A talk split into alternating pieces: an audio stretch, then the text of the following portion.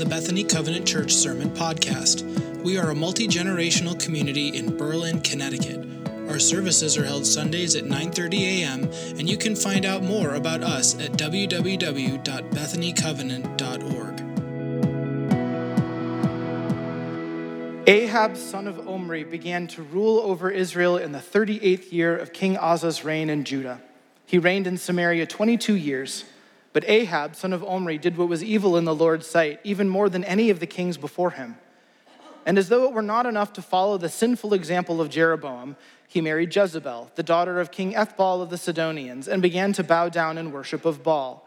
He did more to provoke the anger of the Lord, the God of Israel, than any of the other kings before him. It's kind of a dramatic way to start. Ahab did more to provoke the anger of God than anyone before him in Israel. And it's a really bleak way to introduce somebody, but you actually find out in this passage that this is not the first time that's been said. In fact, before this happens over and over and over again. So, where are we here? Well, we're going to dive into the book of Kings today. Now, 1st and 2nd Kings are actually one book. There's sort of a part one and a part two. And the, the first book begins at the very beginning of King Solomon's reign. King Solomon was the son of the famous King David. And King Solomon spared no expense. He built this temple of epic proportions at the time of Israel's golden age. Uh, he used the finest materials and the finest craftsmen, all for Yahweh, who is the God that had brought them out of Egypt and into the land of Canaan, which is now modern day Israel. And then on the other side of that, the book of Kings ends at the destruction of that temple as the armies of Babylon cart the people of Israel off into exile. And the people who are hearing this history were the people who were in exile, because that's when the book of Kings was written. They're in Babylon hearing about their history in the midst of these shattered dreams. But as we're going to see, God has this ability to take brokenness and shattered dreams and remake them into something beautiful again. Now, sometimes hearing about this is all we really need to understand, but I think more often than not, it's actually helpful to have something to see and touch. I know for me that um, keeping my hands busy can often keep my mind able to focus on something for a longer period of time, especially leading towards understanding. And so today, to give our hands a chance to get our minds and our hearts working, we are going to actually build some stained glass windows together as part of restoring our chapel. Our creative team's hard at work. Now, and that is a good thing. Uh, you don't have to work the entire time, but if you do find yourself drifting off at some point, Kings is super depressing, it's fine. Um, here's a great way that you can wake up. So, anytime from now on, it's relatively self explanatory, but you're just gonna be taking these little pieces of glass and just make these stained glass windows beautiful. There's no adhesives or anything, you just set them down. There's a couple of suggested colors, but other than that, have at it. All right. The whole book of Kings is incredibly fast paced. It documents king after king after king in rapid succession. But then, right here, as we end chapter 16 and begin chapter 17, the narrative slows way down. And instead of just a few highlights, we actually get some longer stories about some of the characters here. Hey, Rory, you want to get us started on the stained glass over here? Why, sure, why That's why not. Y'all looking really hesitant about this. I just want to make sure you have the option here. So we meet Ahab, son of Omri, king of the northern kingdom of Israel. Now, Israel bordered a number of other nations, but the one that gives them the most trouble at this point is the kingdom of Sidonia, which is up to the north. Not only did Ahab follow the example of Jeroboam, who was a king before him. And, and what he was known for was creating a bunch of golden idols for the people to worship in place of Yahweh. But the text says that to create a political ally, Ahab married Jezebel, the daughter of the Sidonian king Ethbaal, and he begins to bow down in worship of Baal, one of the gods of the Sidonians and of the Canaanites. Now get this name Baal, rider of the storm, God of fertility, God of rain and dew, God of fire, Lord of the heavens. Imagine having that for a title. The forms of worship of a pagan god of fertility are not something that we're going to talk about today. Suffice it today, it's bad, okay? But for the Sidonians and the Canaanites, it's all about getting this god Baal of theirs to make sure that there's enough rain and dew that they could get their crops to grow and that they would have water to drink. See, Canaan was a land that the scriptures say was flowing with milk and honey. It's a land of plenty, but it also, for some reason, lacks groundwater. So instead, people depend on rain and dew in order to get water to drink and for crops to grow. So, in essence, we find out that the land that God brought his people to, yes, is a land of abundance, but it's also a land where they have to depend on God for that abundance. And into this political mess, walks Elijah. And by walk in, I mean he just kind of explodes onto the scene. There's no growing up story, there's no lineage. The only thing we get is the town that he came from. But one day he just shows up in Ahab's court in Samaria and says, As surely as the Lord, the God of Israel, lives, the God that I serve, there will be no dew or rain during the next few years until I give the word. That's it. There's no reason given for this, there's no conditions given, there's not even proof given that he can pull this off. There's only this bold declaration that there's now going to be a drought, and only Elijah's the one who can call it off.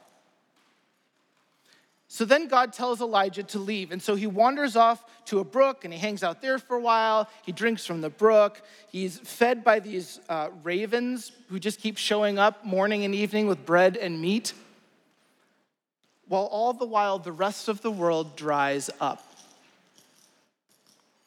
Now, eventually, of course, the drought catches up with Elijah's little oasis. And so God sends him north to, of all places, Sidonia, the country where Ahab's wife Jezebel came from, to a town called Zarephath. And he tells him, I've instructed a widow there to feed you. So, as has become Elijah's habit, he immediately obeys and he sets off and he finds this widow and he asks her for a cup of water. And then, as she gets the water, he also says, Oh, by the way, could you fix me a loaf of bread also?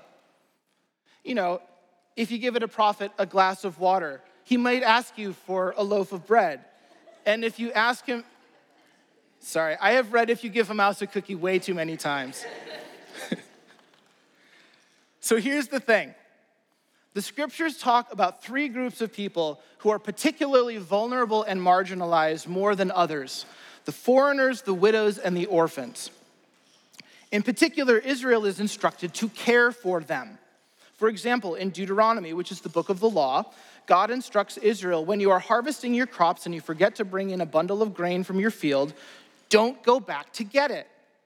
Leave it for the foreigners, the orphans, and the widows then the Lord your God will bless you in all you do. And then in this passage, that just refrain just keeps repeating over and over again until remember that you were slaves in the land of Egypt. This is why I am giving you this command.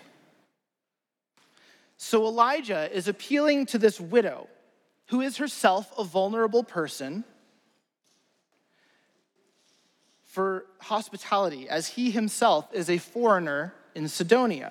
But this is when we find out that she's only got enough flour and oil to make one final meal for her and for her son, who, by the way, is, a, uh, is considered an orphan because he doesn't have a father to provide for him.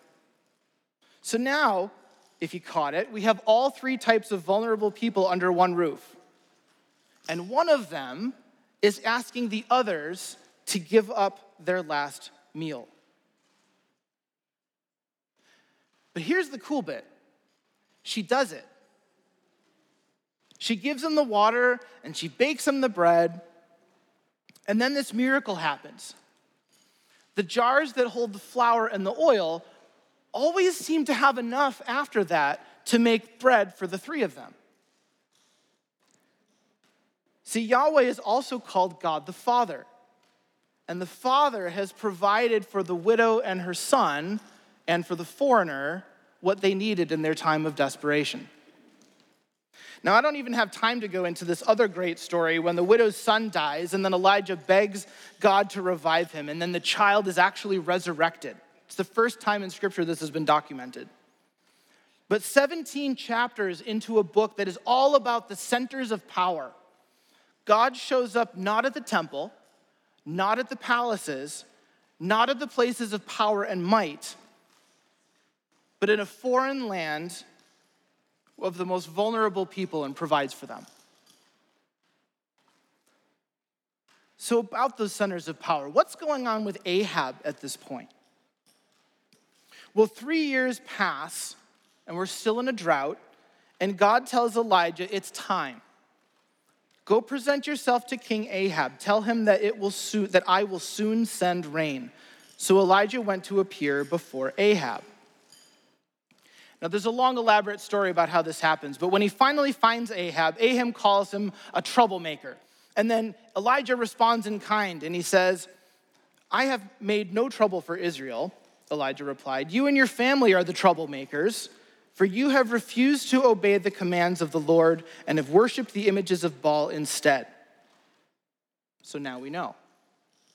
Now, summon all Israel to join me at Mount Carmel along with the 450 prophets of Baal and the 400 prophets of Asherah who are supported by Jezebel. So now we know for sure the reason that Israel has been under a drought is that Ahab's idol worship and he's brought in Israel with him. In fact, after Israel is actually gathered on Mount Carmel, the first thing that Elijah does is ask his countrymen and countrywomen, how much longer will you waver, hobbling between two opinions? If the Lord is God, follow him. But if Baal is God, then follow him. But the people were completely silent. Now, in this day and age, it was quite common to have a sort of a personal pantheon of gods. You had to have your God of the crops and another God for, let's say, family stuff and gods of the weather and so on and so on and so on. But Elijah here is saying that Yahweh, the God of Israel, and Baal, the God of the Canaanites and the Sidonians, cannot coexist. They're so uh, unalike that they simply just cannot go together. And that Israel, like us, must choose one or the other. And so Elijah proposes this contest of sorts. He says that the prophets of Baal must call on their God in whatever manner they see fitting to burn up a sacrifice. And then Elijah, who calls himself the last prophet of Israel, will call on his God to burn up his sacrifice. And whichever God answers, they're going to be the God who's the real God. So while the people of Israel were silent before, now they shout their acclamation. This is a good idea, they say. So, just to set the scene here, Mount Carmel is about a 25 mile plateau that's on the border of Sidonia in Israel. It kind of overlooks both sides, and from another direction, you can kind of see the Mediterranean. It's known throughout history as a place of plentiful rain and dew, but on top of that, it's one of the few places that actually has some natural springs. Now, it's really in the territory at this point of the worshippers of Baal.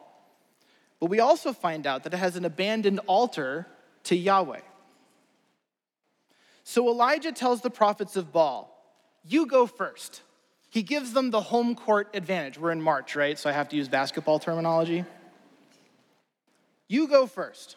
So there's more of them. Um, they get the first choice of the sacrifice, so they get to pick the better bull, is what they're sacrificing.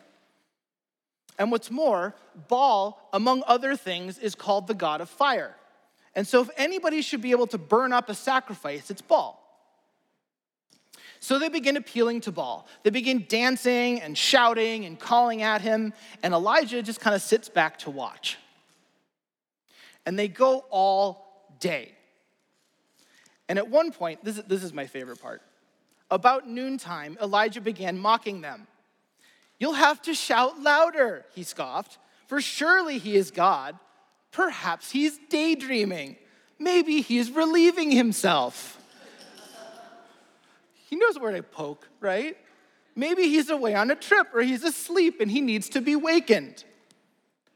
And of course, he just keeps egging them on.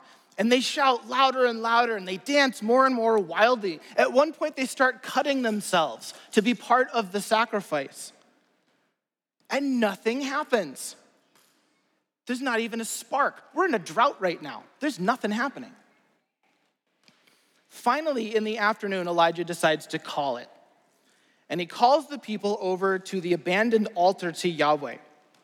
Now, in contrast to these cavorting Baalites, he calmly takes 12 stones to represent Israel and he rebuilds the altar using those stones. And then he puts wood on there and he lays out the bull sacrifice. And then he has the people, these are the Israelite people, remember, dig a few trenches around the altar. And then he has them take some large jars and 12 times pour water all over the sacrifice till it fills the trenches on the sides. That's kind of an odd request in the middle of a drought, if you think about it. But he's asking them to participate in this sacrifice. They are giving up something that's valuable to them to demonstrate their faith. And again, we get this contrast. Instead of the shouting and the dancing, he just calmly prays, O Lord God of Abraham, Isaac, and Jacob, prove today that you are God in Israel and I am your servant. Prove that I have done all this at your command. O Lord, answer me. Answer me so these people will know that you, O Lord, are God and that you have brought them back to yourself. And as soon as he finishes, there is not even a tiny bit of hesitation. Fire falls from the sky and consumes the sacrifice, the wood, and even the water on the sides of the altar. And I kind of imagine at this point there's this pause as everybody goes, That just happened. And then the plateau explodes with shouts of, The Lord is God. This is a moment of victory. The Sidonian god of fertility and rain and dew and fire is proven to be a fraud, and Elijah instructs Israel to kill the prophets of Baal and rid the land of their idolatry. And then he turns to Ahab and he says, Return now to your home because the rain is coming. And so he does and it does. And then Ahab gets home and he tells his wife what happened, and she sends a message to Elijah May the gods strike me down and even kill me if by this time tomorrow I have not killed you just as you killed them. And this is why we're here this morning, because what happens next is not really what you might expect. We've just heard about Elijah's work. We've seen his obedience. We've seen his faith. We've seen these miracles that God has done through him a drought, never ending flour and oil, a child resurrected from death, fire falling down from heaven. And so, in the midst of this huge victory, the prophets of Baal are dead, the drought is over. Why now does Elijah take off running into the wilderness in fear?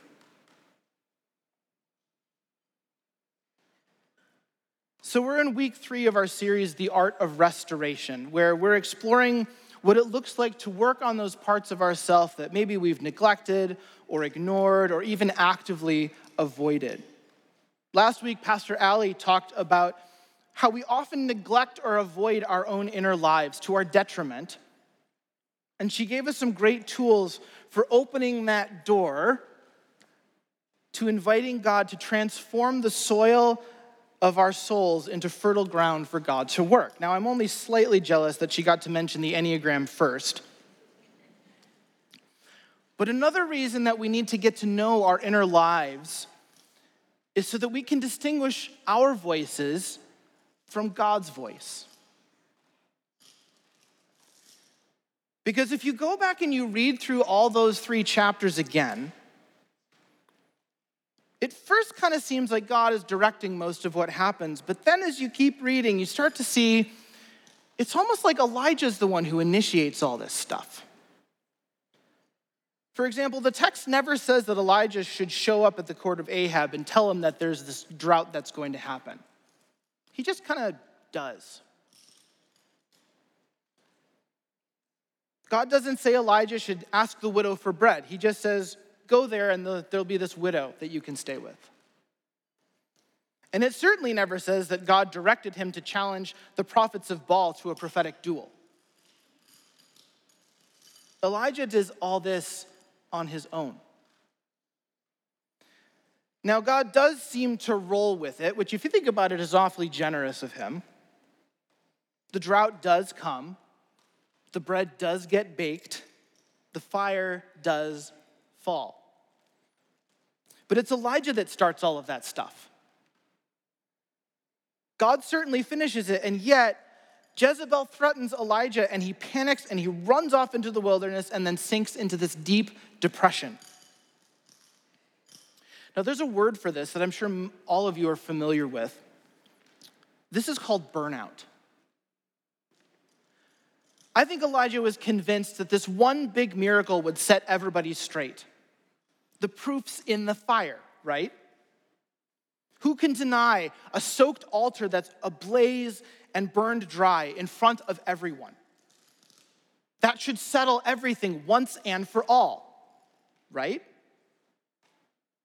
If only we were able to show the right proof, demonstrate the undeniable evidence, pass the right laws, then everyone would see, right? But not everyone saw. Jezebel certainly didn't. The fight's not over. And his whole worldview shatters, and he sinks into a deep depression. All that work, all that certainty, all that confidence and energy and investment, all that walking, all that running and confrontation. And what he thought was a light at the end of the tunnel ended up being a train barreling towards him. Anybody been there? So Elijah runs deep into the wilderness, as far from civilization as he can possibly get. And he throws himself under this tree and he says, I've had enough, Lord. And he begs God to let him die and he passes out. Anybody been there? But instead of death, Elijah wakes up to the smell of fresh bread baking on hot stones, and next to it, a jug of fresh water. So he eats and he drinks, and he passes out again. And again, the next time he wakes up, there's more bread on these hot stones, and there's more water in the jug. And as he eats and drinks, God instructs him to go to a particular cave on Mount Horeb. So off he goes, and after 40 days and 40 nights, he arrives there at the cave, and there God asks him a question Elijah, why are you here? Elijah replied, I have zealously served the Lord God Almighty. But the people of Israel have broken their covenant with you, torn down your altars, and killed every one of your prophets. I'm the only one left, and now they are trying to kill me too. Remember at Christmas when we talked about God as the wonderful counselor? This is such a great example of that. See, the first thing God does is he knows that in Elijah's depression, the thing he really needs most right at this particular moment is a meal and a nap. These things can be remarkably healing in and of themselves. And then, with a simple question, God helps Elijah just begin to pour out all the stuff that just happened to him. God doesn't judge Elijah. He's not scolding him. He doesn't correct Elijah, even though actually most of the things he just said are wrong. He simply listens. And when Elijah is finished, God tells him to prepare himself because God will be appearing to him outside the cave on the mountain. As Elijah stood there, the Lord passed by, and a mighty windstorm hit the mountain. It was such a terrible blast that the rocks were torn loose, but the Lord was not in the wind. After the wind, there was an earthquake, but the Lord was not in the earthquake. And after the earthquake, there was a fire, but the Lord was not in the fire. And after the fire, there was a sound of a gentle whisper. When God heard it, he wrapped his face in his cloak and he went out and he stood at the entrance of the cave. And a voice said, What are you doing here, Elijah?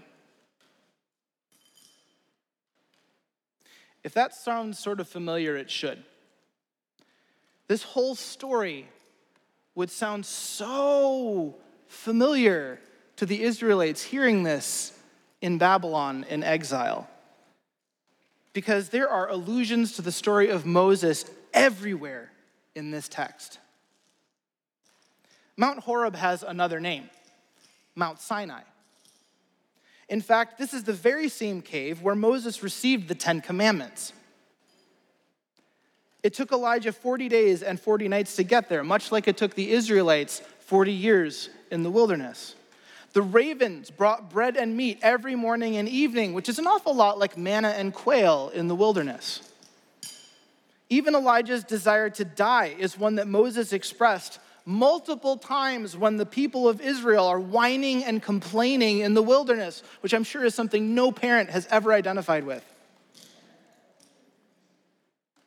But then, Moses experienced God in the wind at the Red Sea, in the pillar of fire that guided Israel through the desert, in an earthquake on the very mountain upon which Elijah is now standing.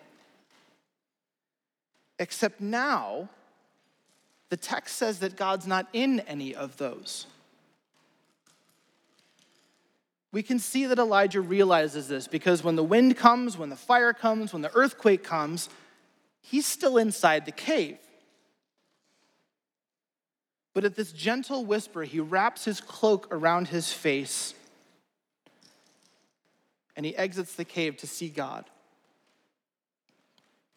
Now, this is a big moment for Elijah. His entire ministry has been defined by large acts of power and might. And yet, after all of this, God shows him that it wasn't really those moments where God did his best work. And frankly, most of those moments weren't even God's idea. Rather, it's in these small, quiet, unobtrusive moments where God has been doing his best work the moments where God provides food in the wilderness, where we're eating bread and drinking water to the sounds of trickling water and the wind in the air. Where God shows a widow and her orphan son that he cares about people that weren't even really supposed to be his. God's in the pause between the big stuff. See, the relationship with God is one that will always require showing up, it requires our attention. But so often we, like Elijah, want it to be this big, dramatic, obvious moment that nobody can deny that in this moment is the power of God acting where everyone can see it. We want the moments that make paying attention really easy because they're so much more exciting than our everyday lives. And it's not that God never does that. I mean, we have plenty of examples in Scripture of God doing something dramatic and it's actually God's idea. And people are left in awe. But I think more often than not, that's actually what we want. We want God to be in the fire and in the earthquake and the dramatic recovery from illness or the miraculous sum of money that shows up at the right moment or the big worship service that has the best music that always seems to be exactly what we needed slash wanted that day see if we're honest that stuff ends up really being more about us than it does about god we want excitement we want to feel something we want moments of transcendence but more often than not, God wants to be in those moments where we're actually carrying a cross. More often than not, God's in those moments in between. God's at our side in the quiet stillness. He's present in the ordinary, with us in the wandering moments in the wilderness where there is no space. And it's even necessary to pay attention to God because that's where we finally recognize our dependence. And that's what happens to Elijah. He flames out hard. The people of Israel have been trying to worship both Yahweh and Baal, two completely diametrically opposed deities who could not coexist together, let alone coexist at the top. But Elijah, too, had more subtly been so focused on the mighty acts of power that he'd missed the quietness of God's presence with him the whole time. There are so many things that compete with our attention. It can be really easy to think about God as one part of a list. Instead of the truth that God is meant to get our whole attention, that everything else is meant to be filtered through that lens. How God sees it is how we should see it. God's not a task to be accomplished, God is a relationship by which everything else is meant to be measured. How we treat others, how we treat ourselves, the sort of work we do, how we spend our time, how we use our money, how we speak to one another, how we raise our kids. And the only way that we can do that is making intentional time to spend with God and find out how God actually wants us to live. But even though he'd missed all of this, God does not throw Elijah away. He listens to his rants and his exaggerations and his completely wrong information. And then God calmly, gently, and firmly reorients his perspective and he gives him a new purpose.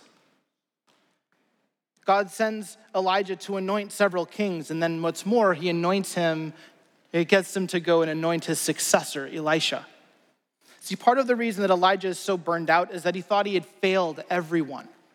He'd put so much pressure on himself to make Israel faithful again, as if that's somehow his role, that when Jezebel pushed back, he thought, that's over, that's it, we're done. The showdown on Mount Carmel was supposed to end the problem, but didn't. But as they say, if you're feeling disillusioned, it means you've had some illusions in the first place. It took actual burnout and the accompanying depression for Elijah to start paying attention. And when he finally does, God gives him the gift of seeing that the story was never meant to end with him. And in fact, it's not even his story. This is God's story. And Elijah gets to play a part. We get to play a part. See, the mission is not over. Over the next couple chapters, in the midst of a hostile culture and wanderings and there's more running, there's more confrontation. Elijah still works with God in these long, quiet, steady moments, and God helps him gently piece himself back together like a shattered window that's made into a beautiful work of stained glass, made from the shattered illusions of his past. As he trains Elisha for his continuing work in the next season. See, this is a cautionary tale for us because our time can and often does become our idol. There's such pressure to stay busy, to do all the things, to fill every little extra second with activity and work, wring the most out of life, right? But if we don't regularly slow down and pay attention to God, if it's up to God to interrupt our busyness, we're missing the whole point of the work in the first place. It's a tale of hope, though, too, because God's not done with us yet. So, where is our attention? Let's pray. God, we wait upon you now. Fix our eyes upon you because we are prone to wander from your presence. Lord, we are pulled in so many directions at once. Our distractions are many. But you, Lord, can be our rock, our steady guiding hand. Take hold of us, God, and keep us close. In your name we pray together. Amen and amen. Would you stand as you are able and join us in song?